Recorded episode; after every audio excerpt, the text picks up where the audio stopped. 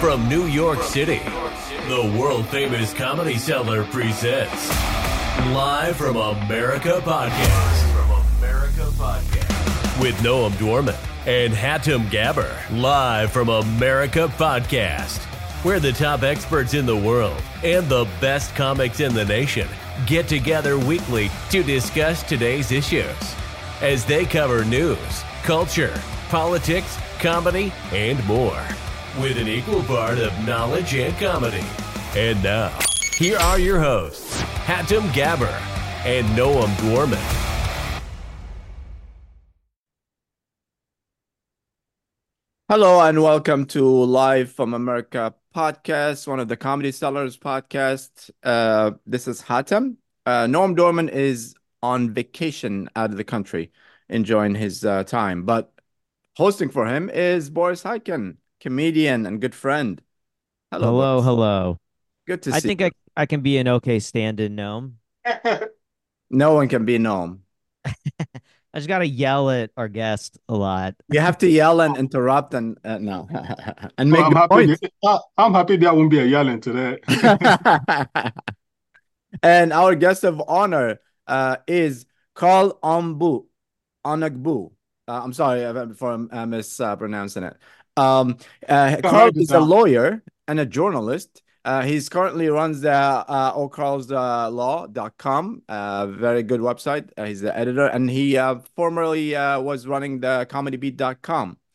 He have a very interesting book that we're gonna discuss a lot, and I think it's very important these days. And it's like as soon as I saw, it's like, oh, this is something that we have to discuss these days. Um, Comedy Goes to Court. Uh, comedy goes to court when people stop uh, laughing and start fighting. Um, Carl, welcome to the show. Oh, thank you very much, gentlemen. I'm so honored to to be able to join you guys. Uh, you also uh, you uh, studied at Columbia University uh, uh, for journalism, and um, and then in my University of Miami uh, as a lawyer for the law. Yes, right? Yeah. So. so yeah. So tell us. So this is an important comment because, as Boris knows, all the comedians get in a lot of trouble, all entertaining. Like, I think it used to be back in the day with lawsuits and stuff like that with everybody. They used to be like, oh, if something happened, also now people look for lawsuits in every level, you know, like businesses. Like I, I have people, uh, friends that own restaurants and their employees are constantly contacted by lawyers, like, hey, I could do this for you. I could do this for you. You know, same thing with comedy. Same thing. Somebody like T M Z is based on on, on like breaking news and like, oh shit, somebody's losing their temper or whatever. You know, so a lot of people like start looking for when somebody says something is like to cancel them. The new term, or not new, but you know, or to get them in trouble. So this is why I think it's it's very good to understand. And it's funny enough, I have a friend of our friend Lou Perez was just asking me before the show. I was like, "Hey, I need a." He's making this um, uh, show, and he need a good lawyer to make sure that he secure himself. I was like, "Oh, I have the perfect guest to ask." So, uh, Carl, first, how did you how did you get into comedy, and you know, and then writing this book? How did how did this whole thing started? So, thanks for um, having me, and this is uh, such a privilege. I mean, there's no other place I'd rather be talking about this book than the world-famous uh, Comedy Cellar. Uh, so, but um, my journey to comedy, um, at first, I mean, I was just, you know, somebody who initially looked at comedy from the outside, you know, like folks who are not practicing comedians, so to speak. Then when I uh, got to Columbia, when I was in school studying journalism, that was my first, you know, foray into uh, comedy writing. Uh, because I, uh, not comedy writing in the sense of like writing for a show, but, you know, commentaries on comedy. Uh, so my first uh, brush with that was when I submitted that for a class assignment, you know, like as a student. So I went to some comedy club and, you know, you know, like covered what was happening. You know, some comics were performing. I think it may have been like um, some open mic kind of thing. Mm-hmm. Mm-hmm. So yeah, I covered that. I thought that was interesting. So I covered that, submitted that for a class. And then, you know, subsequently, I returned, you know, just took in shows, not necessarily writing about them for class, but just, you know, enjoying the shows. So anyway, but that was the first time that I really uh, took a formal interest in writing about comedy, making those kinds of commentaries. Uh, then uh, down the road after graduation, when I uh, started to practice law, I had some colleagues of mine from way back in school, you know, they came up with this idea of wanting to start a website, you know, to cover like news concerning comedy. And then it kind of brought me back to, I, I kind of rediscovered my interest in comedy. So that was how I decided to like, yeah, step over onto the other lane, because I was practicing law. So I stepped onto the other lane to co-found, to co-found that website as an editor and reporter. And uh, yeah, so at that point, we began to really cover comedy. Previously, I had worked for a real estate publication as a reporter. I mean, if you know New York City, there's this publication called uh, The Real Deal. Yes, okay. Did, all right. So, but so I did that, and then I did freelance journalism. So that, so those were my uh, things before I formally, I formally um, entered the comedy space uh, from a journalistic point of view. Okay. So, Robert, uh, Boris, for, for you, like as a comedian, when you start, obviously, one of the things I always know is like with social media, with paperwork, with stuff like that, comedians, they don't want to care about this shit, right?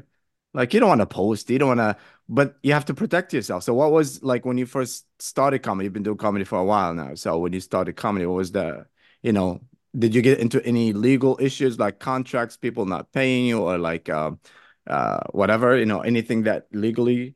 Um, I've, I've had like minor squabbles where like, cause New York, you get a lot of weird, like media companies have like net sixty, net ninety, like payments where, uh, you know, they'll, they'll give themselves ninety days after you complete a job to pay on a freelance invoice. And then the ones that'll do something like net ninety usually won't pay you within ninety days either. You'll have to like email them and threaten a couple of things. I've threatened one company with, uh, there's a specific company with like, uh, you know, I just looked up language to use that like, I don't actually know what I'm talking about, but I'd be like, you know, I'm going to report it to the district attorney and the New York, whatever, whatever. And then, you know, they'll pay up usually in that case. But otherwise, nothing too crazy. The closest I had was I had a job, um, not that long ago where they needed to do a background check and they do a social media scan.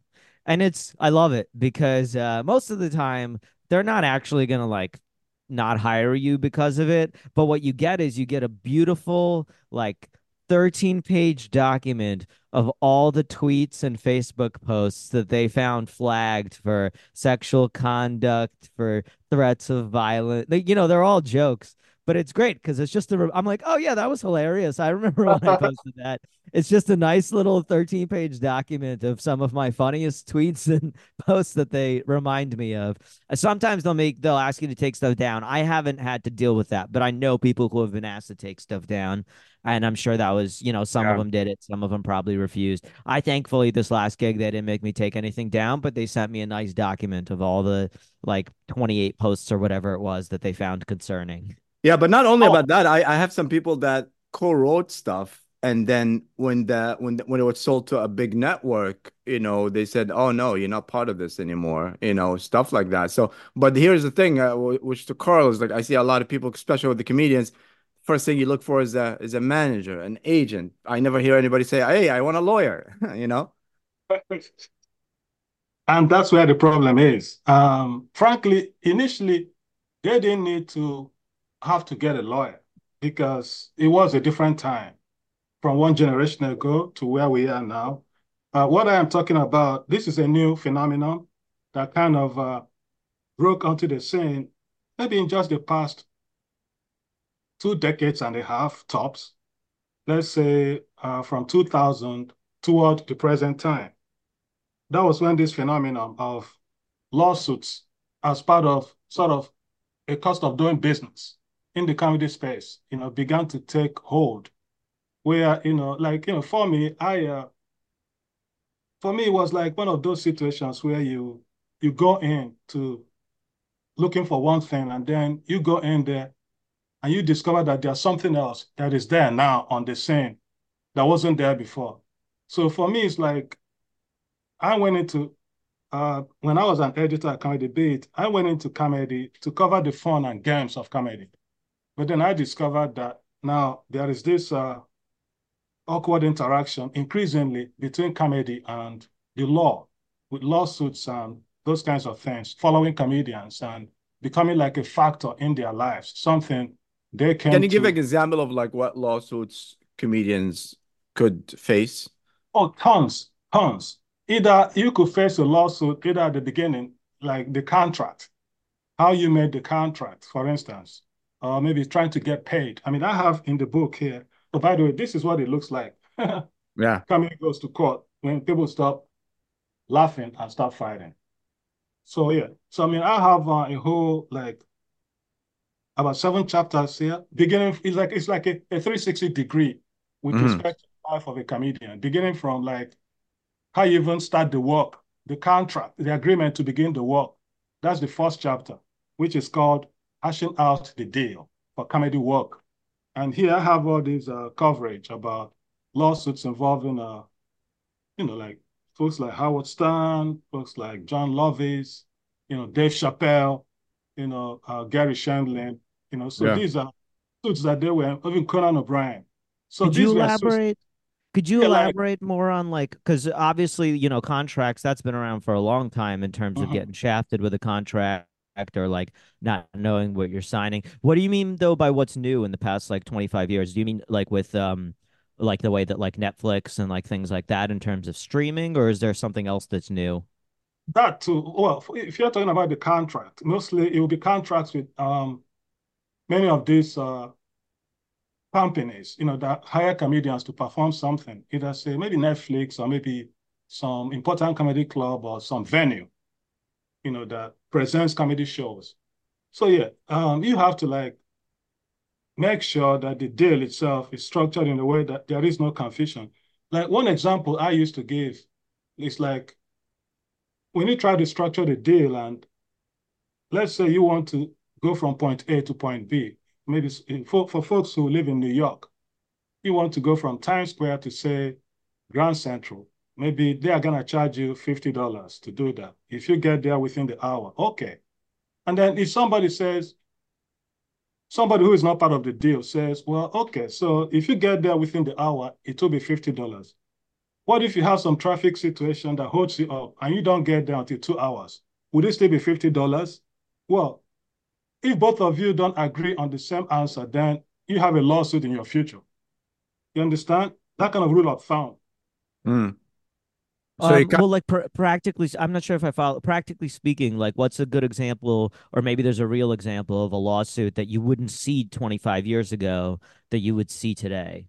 Oh, you know, there are laws like, uh, well, that's, well, so that's the first one. Then there's the, this big thing with, um, then the big, next big chapter here is like free speech, right? That's a huge area where people get sued every day. Like, um, you know, just one generation ago, if you made a joke about, let's say, uh, Mitt Romney and some, if you talked about, say, his, um, like the, the suit they filed, one, somebody filed against Jay Leno, one of the suits that I discussed there, uh, he made a joke about how Mitt Romney's uh, money, his, where he lived was so opulent that it kind of looked like some uh, Indian temple, the temple of Amritsar, some very shiny, glitzy temple there. And then some Indian American guy from Los Angeles sued him, you know, that he was defaming, you know, Indian Americans and all that stuff. So, I mean, one generation ago, it would have been like, oh, this is just comedy, you know, folks joking around. But today, um, these things can actually get you in a courtroom. Or when he made that joke, he brought some guys to his show who talked about some flight attendant who was smuggling, uh, who they, uh, they they made the joke that she was smuggling rats, um, rabbits, sorry, rabbits onto the plane in her underwear. So they kind of made jokes about, oh, oh, she likes things that crawl around and, you know, stuff like, you know, Jim Norton was on the show. So they got sued, you know, so, but again, these are suits that don't amount to much, but they are filed today increasingly. Some are frivolous, but they are there. Just because they are frivolous doesn't mean they won't cost you um, days and times in court and money to get lawyers. So I feel like like that some of these suits like are inevitable. Like it's gonna happen. It's not gonna. Is it gonna affect you? Like without like, do you have to respond to them? I mean, I understand the stress part of it. You know, maybe it's a little time, but do you actually have to um, respond to that? Well, you do have to. Like okay, like like like the lawsuit against John Oliver by this uh, coal industry billionaire, a guy named of uh, Robert Murray, who owns you know the biggest coal company in the country. So this was something from twenty seventeen when Oliver was uh, knocking knocking the Trump administration. Uh, you know, they were having all this big talk about reviving the coal industry and stuff. And then they had, uh, as part of that whole effort, they had this billionaire, you know, come testify uh, before Congress, you know, like giving a prop to those programs. Now, Oliver takes a shot at them in one of his episodes. You know, he was criticizing the administration, and then he took a shot at this billionaire. This was a billionaire who, I think back in twenty seventeen, there was, no, back in two thousand seven, sorry, there was an explosion somewhere in Utah at a mine that killed like about nine people. And then there were issues about, well, you know, what was the cause of this explosion? So this billionaire said, well, look, you know, it was an earthquake. But Oliver said no, that there was a government report that said it was because of sloppy, you know, precautions at the mine. So there was that disagreement there. Then Oliver also said, you know, that the guy was some geriatric or Doctor Evil, you know, that all that stuff. So this guy, before the show ran, he called them and said, look, you know, we believe uh, this is defamation, it's false. If you run this episode with us in this way, we are going to sue you. We are going to sue you. Well, Oliver being Oliver. He he said that before his, you know, he said that um in the monologue. Yeah. Yeah. That, you know, um he's been threatened with a disease and disease, that he's gonna run the thing anyway. So he ran the episode, and lo and behold, yeah, you know, he got sued.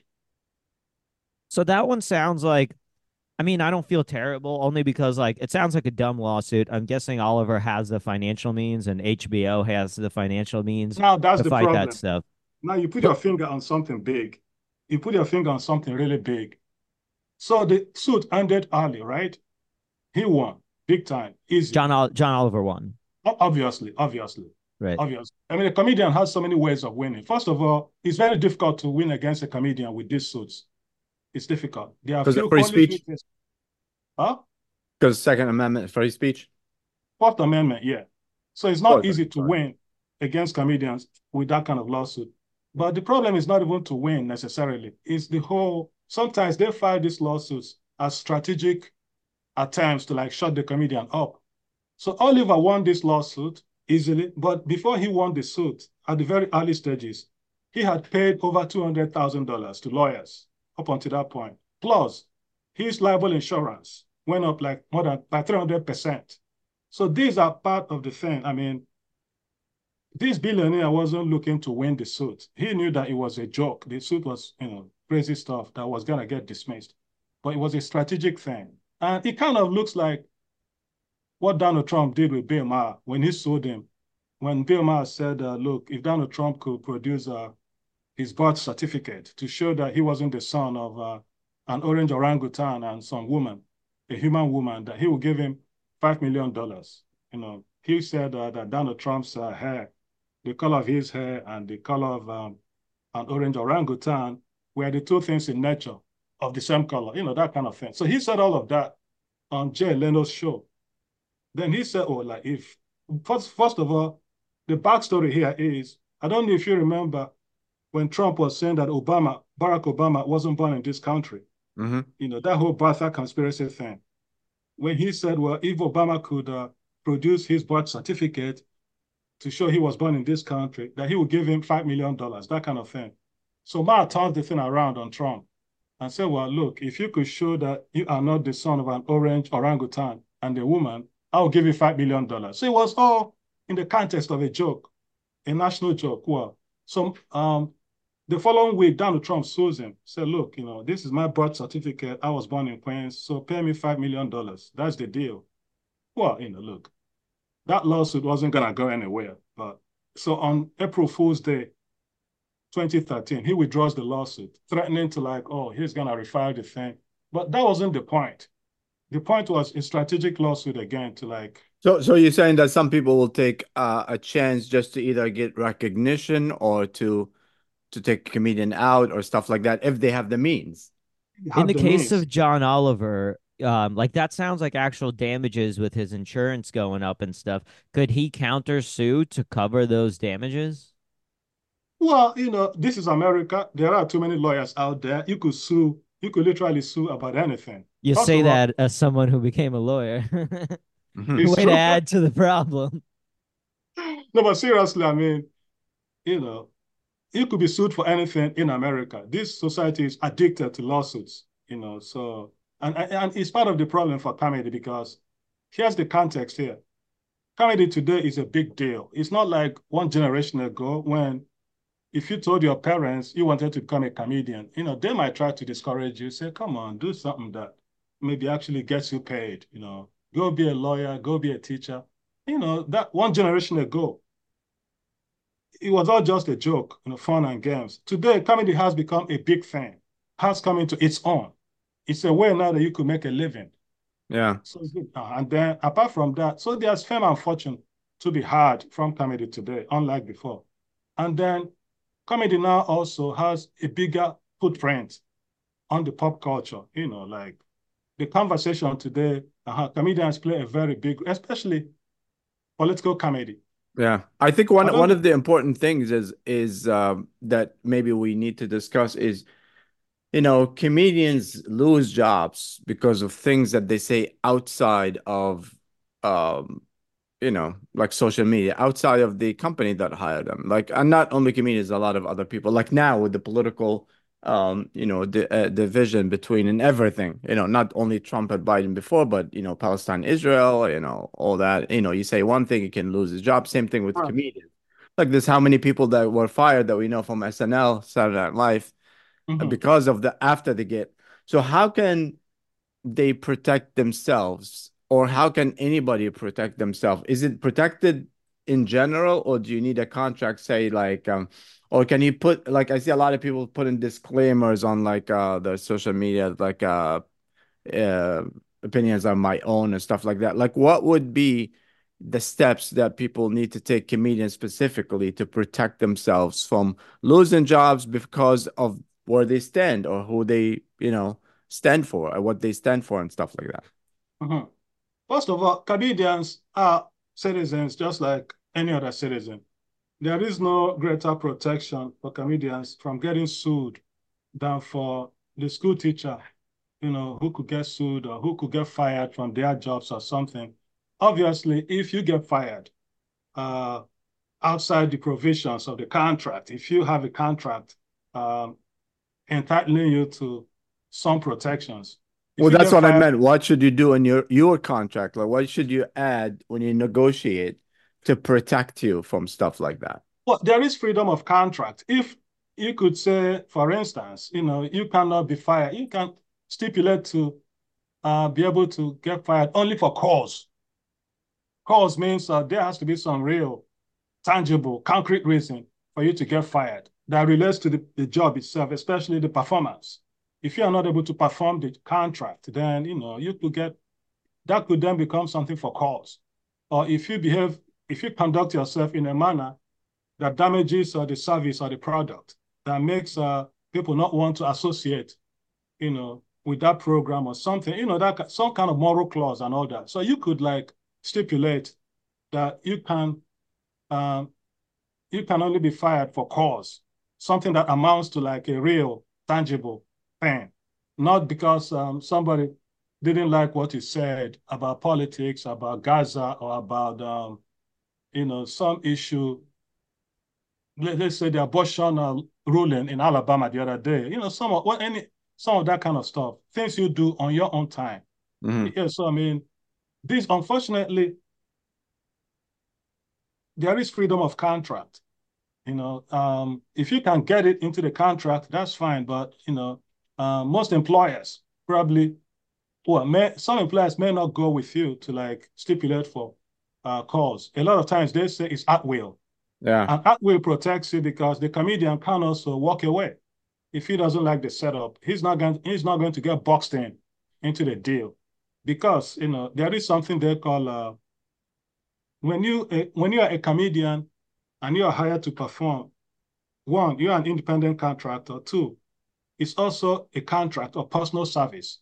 Nobody can compel an employer to associate with an employee that they don't want to associate with. So having that kind of contract or personal service is not like a contract to buy land. If I if I contract to sell you land and you don't want to go along with the contract, I could get an order from the court forcing you to sell the land to me. But you cannot force somebody to keep a servant on that they don't want to keep on, because mm-hmm. it's a contract of personal service. You understand? Yeah. So comedy is sort of like that. So again, like I said, you want to stipulate in the contract, as, as they say, you know, good job if you can get it. So you can try to stipulate whatever you want to stipulate, but um, if the other side agrees, that's fine. But um, most least, likely they won't agree. Yeah, most a lot of times, you know, if you just want to do a gig or something, they make it a contract of, you know, an at-will contract.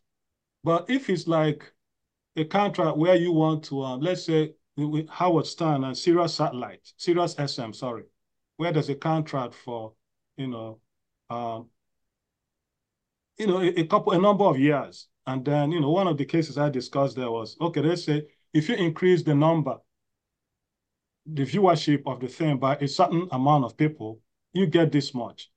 Okay, well, what if you increase that number by simply a merger instead of like an organic growth? Do you understand what I'm saying? Mm-hmm. So would you still get the same money? It was the kind of um, thing that involved Howard Stern at Sirius X M. So, well, if uh, the number of people watching this show is, say, let's say five thousand, you get this much. Okay, now that time comes up, instead of five thousand, the number has multiplied. This time, it wasn't organic growth. It multiplied simply because the company acquired another company that brought in those many people. You understand? Mm-hmm. So the question was, are you still entitled to that money, even if, you know, they simply increased the numbers because of acquisition, not because of organic growth of you increasing the viewership? So those are the things, the kinds of language you need in a contract to protect yourself. So when, when it comes to those contracts where you are dealing with corporations and stuff, yeah, that's sort of what it involves. But uh, in terms of when you get fired, yeah, I mean, if you are making that kind of high dollar contract, yeah, you can probably win some stipulation for cause, you know, fire, getting fired for cause, you know, because it's a multi-year, it goes on for a number of years, you know, there's a lot of money involved. So yeah, that's different. But if you're just a guy doing a gig, let's say at the Gotham or, you know, Comedy Cellar, for instance, a lot of times it's just um, more like an at-will contract. And, you know, um, you can leave or they can tell you to leave. So that kind of stuff. But where yeah. comedians get their biggest protection is with respect to free speech. I mean, it's so difficult to win against a comedian. First of all, you know, like... In America. In America. In America. In Canada, yeah, Can- you could... Canada, not so much, yeah. No, not so much. I mean, I have a case here where a guy took a shot at a disabled kid and they made him pay thousands of dollars. Yeah. You know, something that could never happen. We, in we all we all know that case here. Mike Ward, it could never happen here. Uh, the case, I, another case I have here from Germany. Somebody insulted uh, the leader of Turkey, saying that uh, you know that he watches child porn and had sex with goats. You know, that kind of stupid stuff. He said, well, you know, he almost went to prison for insulting a foreign leader. Again, something that in this country could never happen. So America, because of the First Amendment, you know, it makes us completely different from other societies, and ultimately, it is the best place you could be a comedian. So that, well, I mean, stand-up comedy is an American art that started here first. You know, exactly, a lot of people, exactly. you know. You Boris, know, I will yeah, say, yeah. I will say, uh, agreed a hundred percent in terms of America. You know, both having those rights and, uh, in general, great country. But um, however, there's something interesting about like the fact that you could, you know, b- back in the day when America wasn't so true to those values. And you had, you know, your Lenny Bruces and stuff. And there was a real, like, kind of like telling truth to power feeling of it. I, I wonder, I'm not familiar with this at all, so maybe you have some insight into this. I wonder if in those countries like Canada or, you know, places in Europe where it feels more like a punk rock telling truth to power, because I think in America you have a lot of John Oliver types where, like, you know, no shade really, but that'll pat themselves on the back as if they're telling truth to power when you don't necessarily have that same risk. And so I think in America, you have a lot of people that do political commentary that's not always that funny, but where they feel real proud of themselves for, like, telling truth to power and, and kind of compromise for not being so funny, compensate rather for not being so funny, with the idea that they're doing challenging comedy the way Lenny Bruce did, when that's just not really the case today. You know, they're not really risking shit compared to somebody in Canada who's like, yeah, he's maybe not doing the smartest joke making fun of a handicapped kid or whatever, but he's actually challenging the government in Canada because he actually has the risk of getting arrested or, or getting a fine for it. You don't have that so much in America. I wonder if comedy suffers a little bit from it even. Um, say is a a disadvantage. Frankly, is a big advantage. I mean, look, you know, if you could say the kinds of things you could say here and get away with that. I mean, if you say half some of the things you say here freely in places like even Canada, you know, you're in for it. Imagine China. I mean, I had a guy come to. Oh, I, I was I was born in one of those places, so you definitely gotta tell me. I mean, you know, so I mean, if you. In some places, you have to submit your material to censors, official censors. You know, so I mean, if you deviate from the script, you know, yeah, you're like totally in a harm's way. So, but in this country, though, I mean, I don't think that's a problem because it allows comedy to be free and true to its form. I mean, look, I mean, stand, stand up is um, a beautiful, uh, you know, monological, you know, art form. You know, you. You go where the thing is, where the fun is, where the joke is, without worrying so much about the government, you know, taking you down and stuff. I mean, look, um, it's better now than in Lenny Bruce's time. I mean, Lenny Bruce, you know, he he said he got in trouble, got convicted. He died a convicted, uh, you know, a convict, a criminal convict. When he died in nineteen sixty-six, he was still, uh, the conviction hadn't been overturned. But the things he got in trouble for, talking about sex and religion and things like that, in ways that people thought, you know, were like disrespectful and dirty and things. Today is nothing. You could do it like, it, it goes back to what you just said. You know, you said that today is totally nothing. I mean, the era, the other countries you mentioned, America was like that in the, in the nineteen sixties. You know, Lenny Bruce got, even George Carlin got arrested, you know. I don't know if you... One story that um, Carlin told where he, um, Lenny Bruce got arrested and then George Carlin himself got arrested too. And then he got put in the same uh, police vehicle where Lenny Bruce was. Then he told Lenny Bruce about, oh, Lenny Bruce asked him, what are you doing here? He told him, well, you know, I was saying the same thing you were saying. You know, Bruce told him that he was being an idiot, you know, that kind of thing. But it was like that back in the day in this country, like a generation so ago. When people didn't think much of comedy, it was just fun and games. And it was let, let me ask you, the, let me ask you this: as uh, um, I think one of the major things that comedians, you know, uh, like to protect, uh, I'm sure Boris will agree, is uh, you know, stealing jokes. You know, oh. people getting jokes from from others, or uh, you know, so I want to say copyright, but you know. A lot of it's not copyrighted, obviously. It's like you, you go to a club, like Boris can elaborate more on that. You could go to a club, you hear somebody saying a joke, or you have the idea of the joke and you twist it a little bit, it becomes yours. Or I see a lot of like um, European comedians will take old material American comedian and they will switch it up to their language and do their own. A lot of Not only like in Europe, around the world, actually, they, they get a lot of like old material and even like I see a lot of very, very new comics, you know, try to get like like George Carlin stuff or stuff like that. And they, so uh, Boris, you want to elaborate on that a little bit? And then we can ask Carl, like, how do you protect yourself? How can you, uh, is there any way that you can? I, because I think this is one of the major problems for comics and comedians.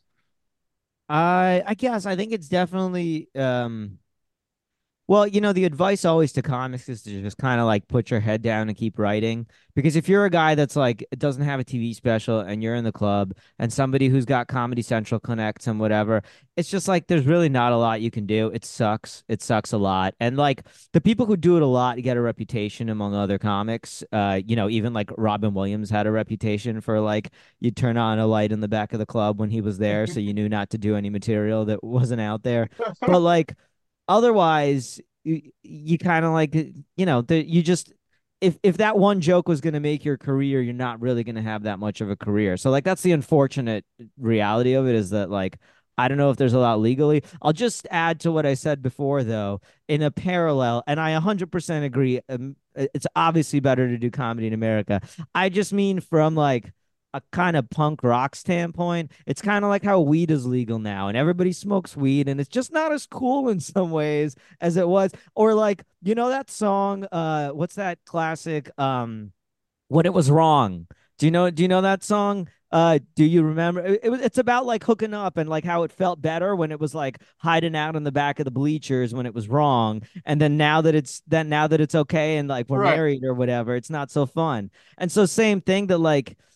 Yeah, I mean, it's cool doing politics, but, you know, people for four years under Trump were patting themselves on the back for calling him an orange pig or whatever. And like, you know, John Oliver got sued, but your average like Vice writer or like somebody at, you know, Broadway Comedy Club or whatever that's calling Trump orange clown is not, they're not speaking any truth to power. So I just mean like it felt it felt like Lenny Bruce was punk rock. And there's a reason we talk about Lenny Bruce.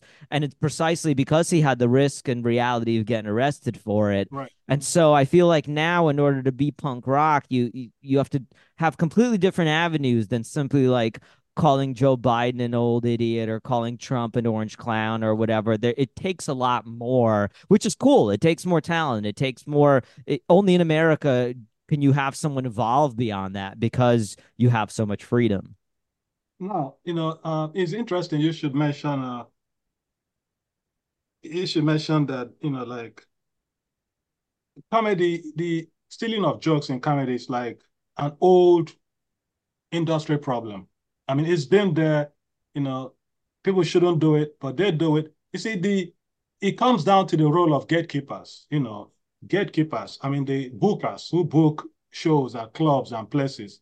I mean, like, you know, if you like, if you are a known joke thief, yeah, they may not book you if you steal jokes from other comedians and stuff. So that kind of uh, industry self-regulation, blackballing bad actors, yeah, that remains the most effective way in comedy.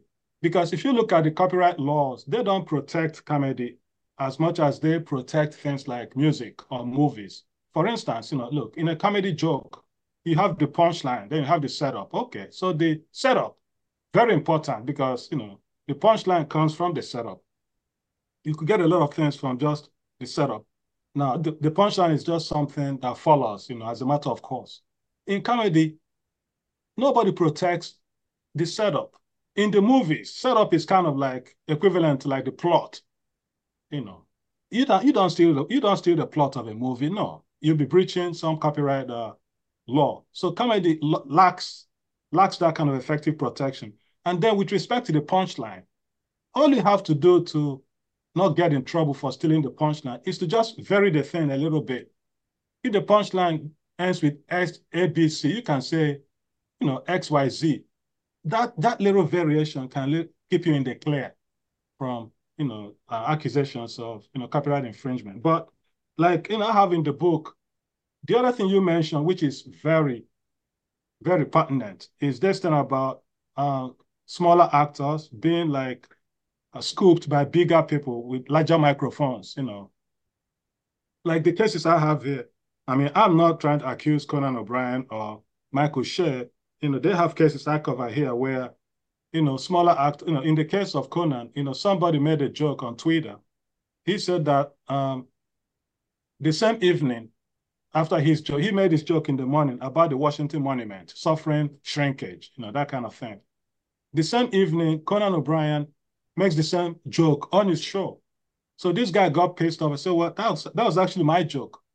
why would you make the joke? So pay me. He sued Conan. Pay me for using my joke. You know, copyright infringement. Well, well just to you know, uh, you know, not to defend Conan, but you know, uh, there is a possibility that people think alike in a way, uh, and also there's writers in the show. Like, but people see when they see Conan or somebody is like saying just the show, it's not them writing every day for everything. There's writers. You know, there's a writing room, there's a head writer, there's writers, and they write jokes. They give him the monologue. He can add stuff to it if he wants to, if he have jokes if he wants to. But, you know, and also I've, I have seen people saying the same jokes, even with, um, they don't know each other. So, I mean, not because you just wrote it, that doesn't mean, you know, uh, especially in Twitter, like, do you follow him in Twitter so he can steal that? You know what I'm saying? Um, it's sort of an interesting spider web of implications. Like, yeah, on the one hand, it's like if you have one hundred followers on Twitter, what are the odds that Conan is looking at your Twitter? But also, like, you know, there, there are, like, let's say it was one of Conan's writers that actually did steal it. And, you, I mean, I, that sounds like it'd be pretty difficult to prove. But if you could somehow prove it, you know, that writer, Conan's technically liable for what his writers do on the show. Yes. You know, if the, if the writers don't own the material they write for the show, which I'm sure they don't, that means the show is also liable for that material if it owns that material. Um, but the other thing I was going to say, because stand-up's obviously a little bit different than writing for a, a show in particular, you know, stand-up in general obviously is like an effervescent art form. Like even watching video of stand-up isn't the purest form of what stand-up is. It's, it's live and in person. And so like, you know, the the other thing, these are like not legal advice, but comedy advice that like what people always say is keep your head down and keep writing. But also, you know, you, the premise can overlap in terms of if your material is dating in New York is hard, there's going to be thousands of other people that have that same setup. If your setup is, you know, it, it's weird having balls or whatever, there's going to be other male comics that have that same setup. So the other advice for a lot of people that they say is, you know, write a specific to yourself. You know, like I'm a, an immigrant from Ukraine who's married with a baby. And like how many other Ukrainian comics that are married with a baby are living in Brooklyn? Mm-hmm. Two. It's actually two. I know two. But otherwise, yeah. There's not that many, yeah. And we all follow each other on Twitter. So we'll mm-hmm. know if somebody steals from one or the other. Yeah, it's interesting you should mention that. I mean, first of all, um, Hatem talks about, you know, maybe comedians, that if you have uh, a similar joke, it doesn't necessarily, that it doesn't necessarily mean that you stole from, you know, there's something they call parallel thought. Right. Parallel thought, you know, because, you know, comedians kind of look at the world more similarly to each other than to the rest of us, you know, than the rest of us. So, you know, two comedians can see the same thing and kind of look at it the same, you know, broadly, similarly, than somebody who's not a comedian. So there's that parallel thought there. That's why um, in a place like comedy, it becomes super important that you show that the other person at least had the occasion to see your joke. If it's a joke on Twitter, then, you know, well, everybody has access to Twitter. Yeah. So one, and if you, you post to... it there, it's kind of like, okay, this is like, you know, you're at Twitter. But uh, I, I do see some comedians try, like when they think of something, they post it like on social media to kind of prove like, hey, I said that at that time. Mm-hmm. So it's, it's okay. But also I've seen like, it's very, it's very hard. Uh, well, I've seen where people like in one show I'll be watching and the comic will go and talk about something, uh, in a joke, and then somebody else come three sets in the same show and say the same thing or similar to it. And mm-hmm. it's not stealing, I think. But here's the thing to me is like, if there is like, say, if Boris uh, is a political comedian, he always talk about politics. He always talk about like uh, Trump. He always talk about, you know, this, and he comes and say a joke at Trump that somebody else maybe said. It's like, okay, maybe they thought the same thing. But if Boris only talk about sex, never talked about politics and stuff like that, and then he took, I'll be like, hmm, okay, interesting. And the other thing is like, even in baseball, like I remember in sports in general, when they used to like have steroids and stuff like that, it's like, oh, he took steroids. Yeah, so what? But he made three hundred million dollars, you know? So what's the punishment after? Like there's there's some very famous comedians that, you know, were known for stealing jokes, you know, and stole jokes. And then they were interviewed years later. It's like, yeah, I did. So what? Get over it. I wrote, you know. Uh, So it is, um, It is a tough world uh, to, to that. Yeah, and that's why I have a lot of respect to comedy specifically for that reason. It's like, mm-hmm. it used to be when I first like being around comedy, it used to be like, they told me that the rules is like, whoever says it in T V first, that's their joke. You know, so you need to be able to get on T V. I mean, that was you need to get it. You need when to T V wasn't get... T V. You need to be able to get it out first. But the thing is, though, I mean, it's possible to get busted for joke stealing. And, you know, frankly, the the best way to, like, protect yourself now is to be creative in a different way. Like, you make what they call observational comedy, which is all the rage now. You talk about yourself. You know, like Boris said, you know, how many other people have his own experiences, the kind of experiences he has? So only Boris could talk about those kinds of experiences. You know, so I mean, if you stole a joke that he made about his experiences, then it becomes very obvious that you've taken the joke from him. But if you simply are making a joke that is in the um, very common area, a political comedy joke, you know, it, like you're talking about Donald Trump or Joe Biden, all that stuff, yeah, it could be easily stolen. Either, well, it could be taken, not necessarily by being stolen, but people could also like think along the same lines as yourself. So the most effective way to like stay away from the rat race is to do observational comedy that focuses on your own background, your own experiences, your own peculiarities. So, I mean, if you're able to do that, yeah, then uh, you're better shielded from, you know, the actions of joke thieves. But the other one I mentioned here was, um, a case of a Michael Che from S N L, again, like jokes that are posted on social media. Some girl who does jokes on TikTok, you know, who talks about a home girl that comes in to help people solve their problems. So she made those jokes. And then Che, Michael Che made the same jokes or broadly similar jokes, you know, on his own, you know, platform. Um, some H B O thing that he was, H B O Max show that he had. So she sues him, said, well, you know, you took this thing from me. Again, I need to get paid. Well, that one is still pending, but the one from Conan O'Brien settled. You know, O'Brien walked away. They paid out? The Conan one paid out? Yeah, they paid out, yeah. I mean, he well, didn't admit he didn't well, admit I just want liability. To say a couple of things for that. One, because, you know, you know Michael Che and, uh, you know, a lot of, you know, and not just no, knowing somebody, I think you could tell that, you know, again, he's the head writer. You know, there's writers after him, under him, but I don't, he's not... From my experience, not that kind of guy that, you know, uh, things. And the other thing is with stalling, uh, with the settling cases, you know, we all know, especially those who have businesses, of, especially in production or or mm-hmm. in uh, in restaurants and stuff. Settling does not mean that you agree. Settling that no, means right. a business no. decision. No, I'm just saying to the audience that, you know, I will say, you know, yeah, a... you, it's a business decision to save more money. Like if if if Boris claimed that I did something to him, like I hit him or something, and it's going to cost me twenty thousand dollars just to go to court and close my shop and do this or do that, or pay him five, it's a business decision. Some people that have a lot of money will be like, you know what, I stick to my rules, but a business decision to settle, that doesn't mean that this is true, you know? To um, say this. And I for, for this. somebody like, you know, Uh, like I said, like Michael Che, you know, you see him all the time. Uh, we know him. We see him for years. You know, if somebody had that thing of stealing, it would it would appear, it's, especially for somebody you see him all the time. Yeah, he definitely you know? does not have that reputation. Yeah, it's not going to be, you know, he's not going to go to TikTok. I don't think he have time to go to, or he look for jokes in TikTok. I think it could be vice versa. And I think it should, you know, maybe the other person that did it and then say it. But anyway, I think I you know. Think that... Let me let me add one thing though. There is also an adverse incentive, and and particularly for the latest generation of comedy uh, comics that kind of live on Twitter and live on these social media platforms, where there is a currency of victimhood and a currency of being wronged that is. It, you're able to either monetize literally or monetize in terms of an audience.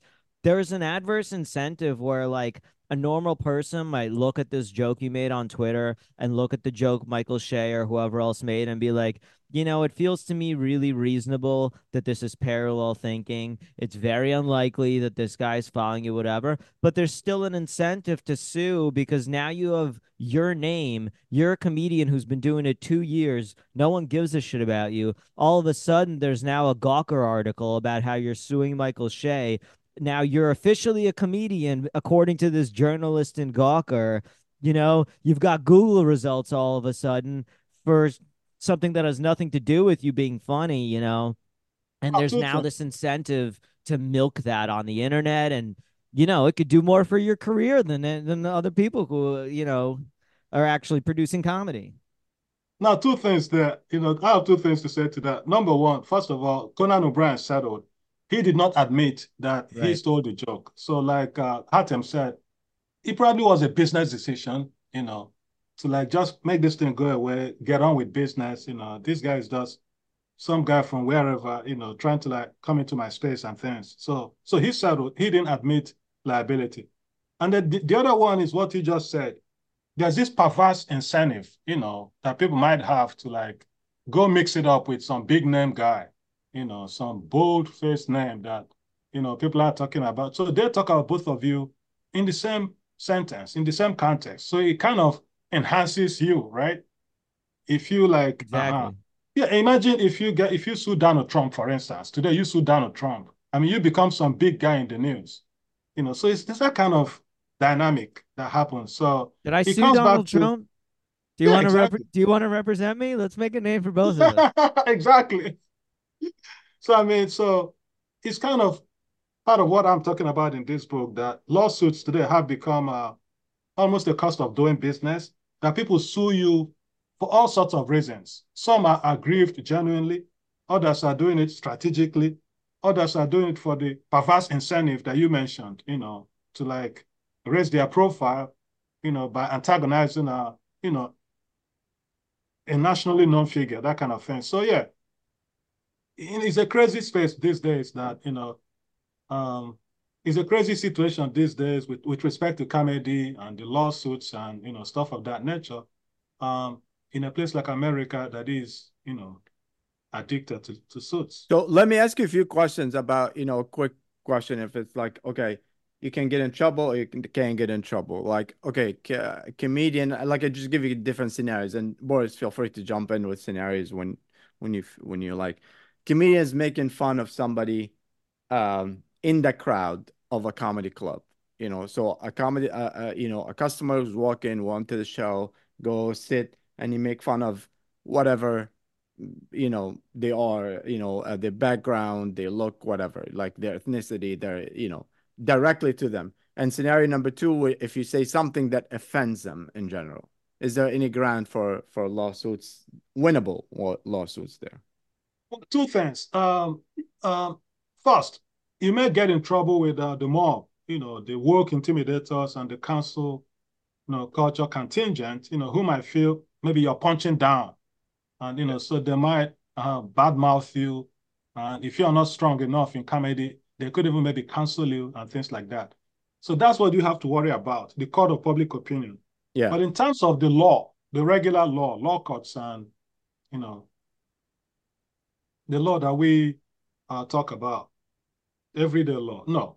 Um, so do, all, does does club have to say like, uh, I mean, you are entering a comedy club, kind of like you go to the bar, it's like, I got drunk, you know, so that, does does the comedy clubs have any um, uh, liability? Should they protect themselves? Like, hey, this is a free speech venue. I mean, it is known that it's for a free speech, not a venue. Of a foreseeable you know, consequence of yeah. going to a comedy club. You know, well, I know, I know like when we film stuff, like if I have a show somewhere, and I'm filming, uh, we say at the door, and they will have signs, and we say the tickets, you know, uh, this show will be filming. So, you know, you don't want to bring somebody you're cheating with, you know what I'm saying?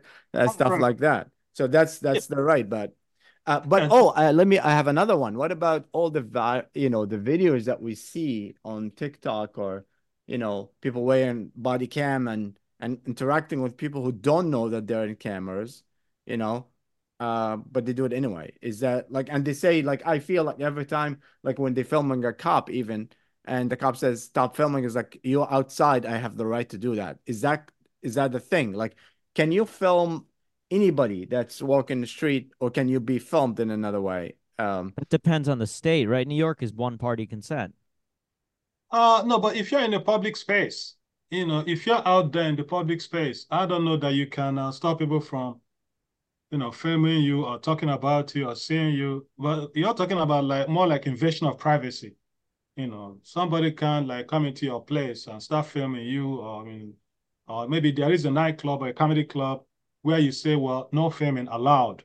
So if it's that kind of situation, yeah, then you cannot film. But um, no, I'm talking more about the TikToks and and you know uh, pranking people and stuff like that on the street. Like you can just wear a body Those camera. Those people are getting shot now. But, but, I know. You could do that, in, but your, I mean... in your country, they got shot. I saw that candid camera. You could do that unless. In, I mean, in Russia, I, I saw that poor kid that got shot. I mean, I cover a case in the book where some there's a guy in, in Florida who gives wedgies. You know, wedgies where you mm-hmm. reach behind, reach into somebody's uh, yeah. pants and uh, bunch yeah, up I will their not undies. Feel bad for that guy when he gets shot. So he gives people all, you know, wedgies and things, and of course that was different because you know that was like an assault. Yeah, you know that that's a practical joke. Mm-hmm. You know, so he uh, you know he got some prison time for you know. prison time for that, even though he didn't really solve the thing, but yeah, they, you know, they charged him. But, you know, the the situation, you mentioned this situation where the responsibility of comedy clubs for people's actions in there. Well, if the comedian commits what they call a tort, some, I don't know, some violation, then yeah, it becomes his problem, but not the comedy club's problem. I mean, I have a case in the book, I don't know, I don't know if you guys know this comedian name of Andy Dick. Yeah, of course. Right. So Andy Dick, he goes to a show where he was performing, and then he was wearing like a skirt and no underwear while he was performing, right? Andy Dick's famous for this behavior. Yeah. So one, you know, as he performed, you know, things got charged, charged up and hot and heavy. So he go, comes down, and then he was walking down the aisle, you know, toward the back of the room. And then some fan who was sitting uh, near the aisle asked him for an autograph. So Andy stopped, you know, grabbed the guy's head and shoved it in his bare crotch. You know, just so just so silly stuff, you know. And then the guy was so offended. Uh, the guy, then he sued the nightclub. So he sued the comedy club, and then he sued Andy Dick, you know. But what do you guys think? Let, let me just uh, give you a little quick. What do you think would happen? Who would be liable there? Did the guy's face like actually touch Andy Dick's penis? Yeah, he, yeah, his Oh, face. Well, that's assault, right? That's got to be a sexual assault. Okay. And I think Andy Dick's been charged with sexual assault in other contexts. That's as well. a different, yeah. That's you know, but this was Not, a performance. This was at a performance, you know, where he was right. Actually but you don't get to assault audiences at a performance, right? All right. So yeah, how about the club? What do you think would happen? Would the club be liable? I don't think so. I hope not, but I can see it happening. Well, the club was sued too, but you're right. You know, he's not going to get the club because, you know, the club is not going to... Somebody mentioned uh, foreseeability, reasonable expectation. Yeah. You wouldn't... A comedian is performing. You wouldn't expect him to, like, go and, you know, start violating people's rights in that way. You know, so, you know, it's not something you could hold them liable for. Yeah. You know, it's not within, you know... It's not within the things you could expect, you know, from that kind of show, you know. So it's an intentional act. If it's like something done out of negligence, then you could hold the club liable. But, you know, this was an intentional act. A comedian decides to just, you know, break the law against somebody else. There was no way that the comedy club could have stopped him. I mean, they didn't know what was in his head before, just before he did that thing. So, yeah, you know, you couldn't. Mm-hmm. Yeah, but, no, I... Uh, Yeah, I think I think uh, that there is a lot of like little things like like we said, a lot of people try to, you know, uh, use the law to get either, you know, recognition. Uh, and that's what I think is like I, I, I think that a lot of times it should be if this uh, law becomes, uh, you know, if you if your lawsuit is is not right, I think you should be liable for the fees and insurance and attorney of the other party that you accused. Um, and you have no ground, you know, uh, of accusing well, except that. It's like that in some countries, but not here. You know, yeah. in this country, the American rule, everybody pays uh, his or her way, unless, unless there's some contract where you provide for attorney's fees. You know, if you don't have that kind of provision, then, you know, you uh, eat your own cost. But let me ask you one more thing. Like one case I covered here, um, George Wallace. See if you guys, uh, the comedian George Wallace, he was performing uh, at the Bellagio, right? He had a residency and he was performing, and then he tripped, tripped on a wire. He fell and injured his Achilles heel and, you know, was out for a while. What do you think would happen? You think the um the venue will be responsible for that? Did he sue the venue? Of course. Well, that's why it's in the book. Every book, every case here is a lawsuit. Okay, so he uh he uh he law he sued the the venue for what? It he depends sued the on venue what, for what the suing. His injuries. No, he, his injuries.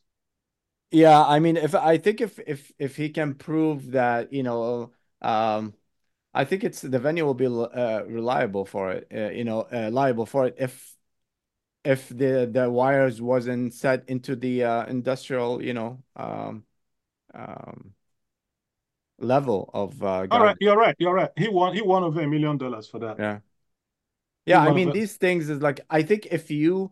Like, I know if you, like, let's say you walk off a stage and you tripped, you know, in a regular stairs, that's really not on you. But if there is something, an objective or something for the production that mm-hmm. you were not trained to do it, that's why we have, like, a, you know, pre-production, like, walk-off and stuff like that with comedians, like, okay, there's a wire here, there's things here. And these things are usually filmed, so they know, you know, so... um Now you're thinking like a trial lawyer.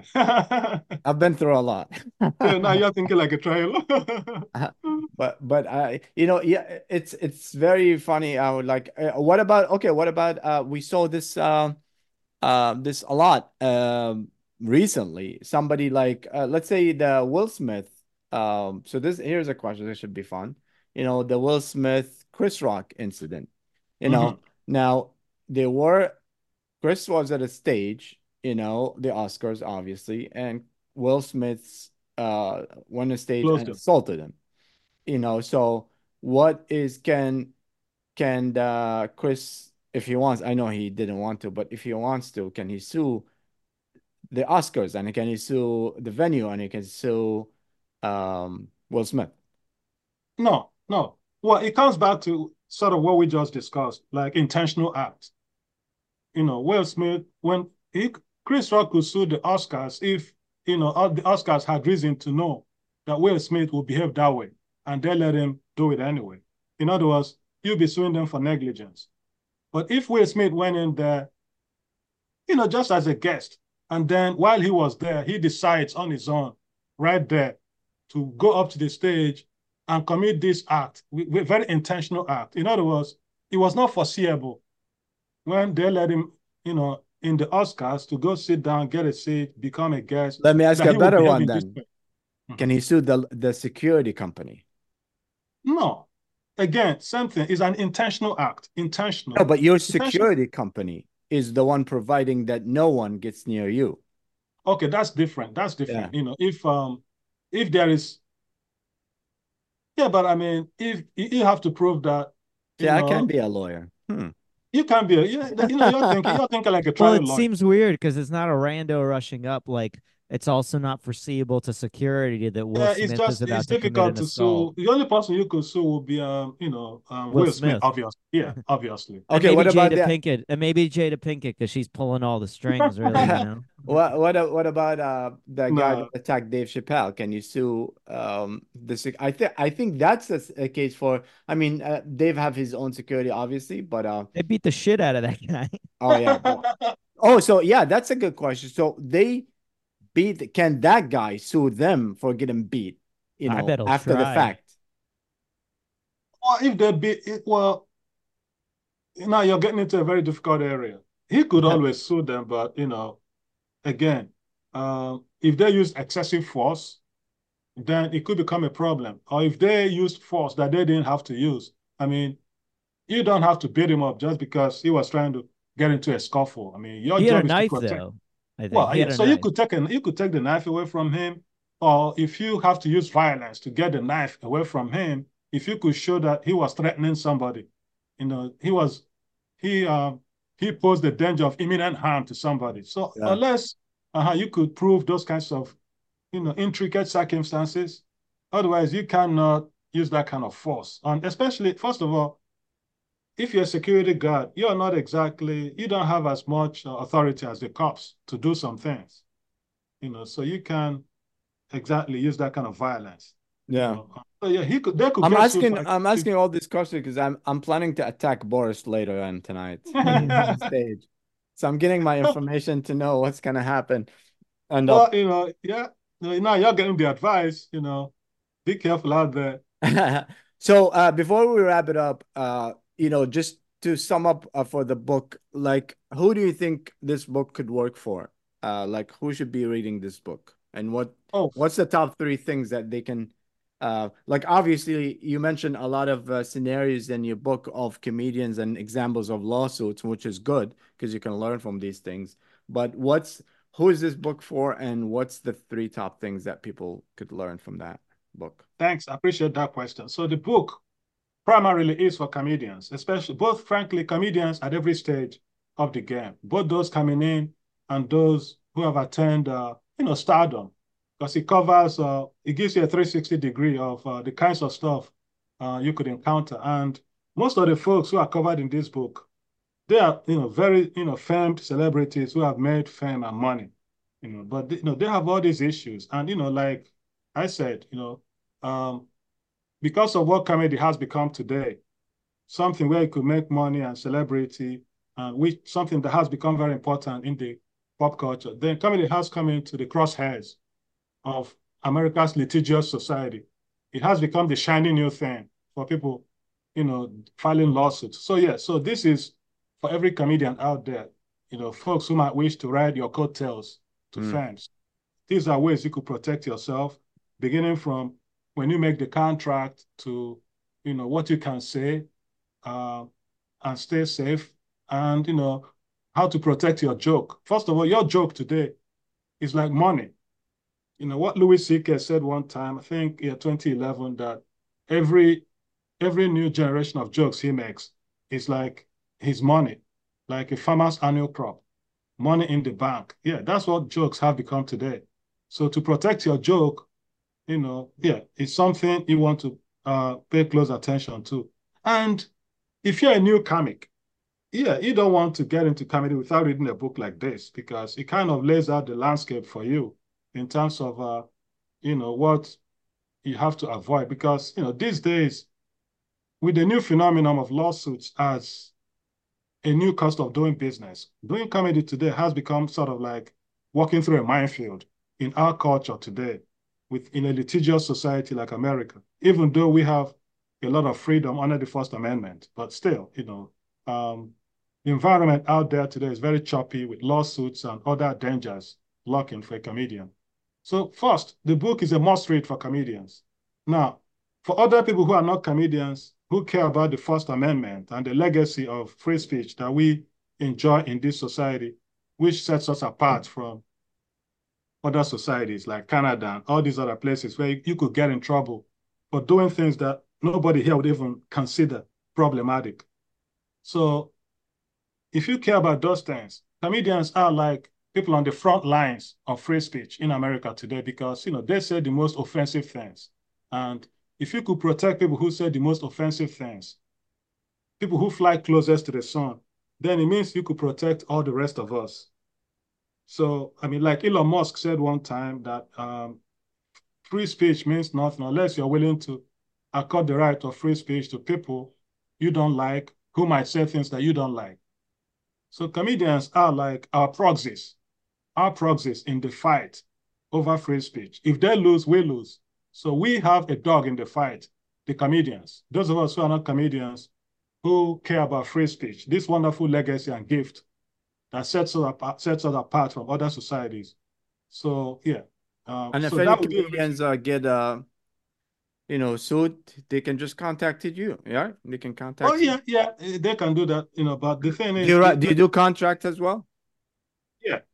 Now, here's the thing. Um, if, if you don't read any chapter in this book, if you just have time to read only one chapter in this book, read the chapter on free speech. It's the biggest chapter here. It covers, I mean, one reviewer said, uh, if your name is not in this book, then you're not important in comedy. I wouldn't go so far as to say that, but, you know, there are lots of folks who are covered in this book. But yeah, so the second chapter on free speech, if you have time to read only just one chapter, read that. I mean, it's uh, the biggest chapter here. It really lays out the roadmap for you to. Yeah, I can, I can, um, I can wait to uh, to read it. And last question, oh, so, uh, unless Boris, uh, and you, oh yeah, go ahead. Yeah, so that's what it looks like. Uh, comedy goes to court when people stop laughing and start fighting. Thank you. Yeah. Uh, do you have? Uh, I don't know if Boris have a, a final question, but is there a definition for a comedian, or? No. So I understand you are on a comedy club stage, you are a comedian, but I'm saying, like, let's say you're in a wedding, you're in a concert, you because, you know, a lot of people, you're on TikTok, you know, a lot of people say, like, oh, I'm a comedian. Do you get protected under free speech for these things, for, for TikTok, for, uh, you know, uh, social media, stuff like that? Is that a free speech? Well, comedy is not like law where you have to have a license to practice law. You know? Yeah, comedy is like uh, maybe, you know, I think you want to be. be. It's well, like journalism. Because it's kind of like being a journalist. You know, you don't have to be licensed to be a journalist. So a journalist, you can say, well, who is a journalist? Who could get a pass to a public event where journalists are allowed to cover the event? Well, you know, it comes down to what the conditions are for granting that kind of pass. So, but you know, you don't, you don't have a license like a lawyer. I mean, if a lawyer has a license, then he or she has an automatic right to be in a courtroom. Yeah. To have a license. So comedy is not like that. But, you know, who is a comedian? Well, comedians make people, they are there to render jokes, to get a laugh and things like that. So if somebody is believed to be a comedian, I guess it comes down to uh, what the public thinks of a particular person's uh, activity. So if they consider, consider you a comedian, yeah. In terms of the First Amendment and the protections of free speech, of course, you know, if you're a comedian, you get those protections, even if you're not a comedian, but you, you say things that are, are protected under the First Amendment. Yeah, free speech. Yeah. All right. Boris, you have a, you have a question before we go? No, no, that was uh, all very interesting. Uh, all right. So comedy goes to court. Comedy goes to court when people stop laughing and start fighting. I'll leave a link to the book in the description of this episode. Uh, Boris, you want to leave your information where people can find you and uh, follow you and all that? Sure, at the Boris K online. And when does this come out? Tuesday. Cool. Oh, cool. So um, March sixth, I'll be in Hoboken at Mulligan's Pub. And then March twenty-first, twenty-second, twenty-fourth, I'll be in Napa for the Napa Valley Comedy Festival. Uh, you could check out the schedule online and all that. But yeah, that Thursday, I'll be at the Napa Valley Performing Arts Center. Um, Friday, I'll be at Downtown Joe's, and Sunday, I'll be at Napa Garden.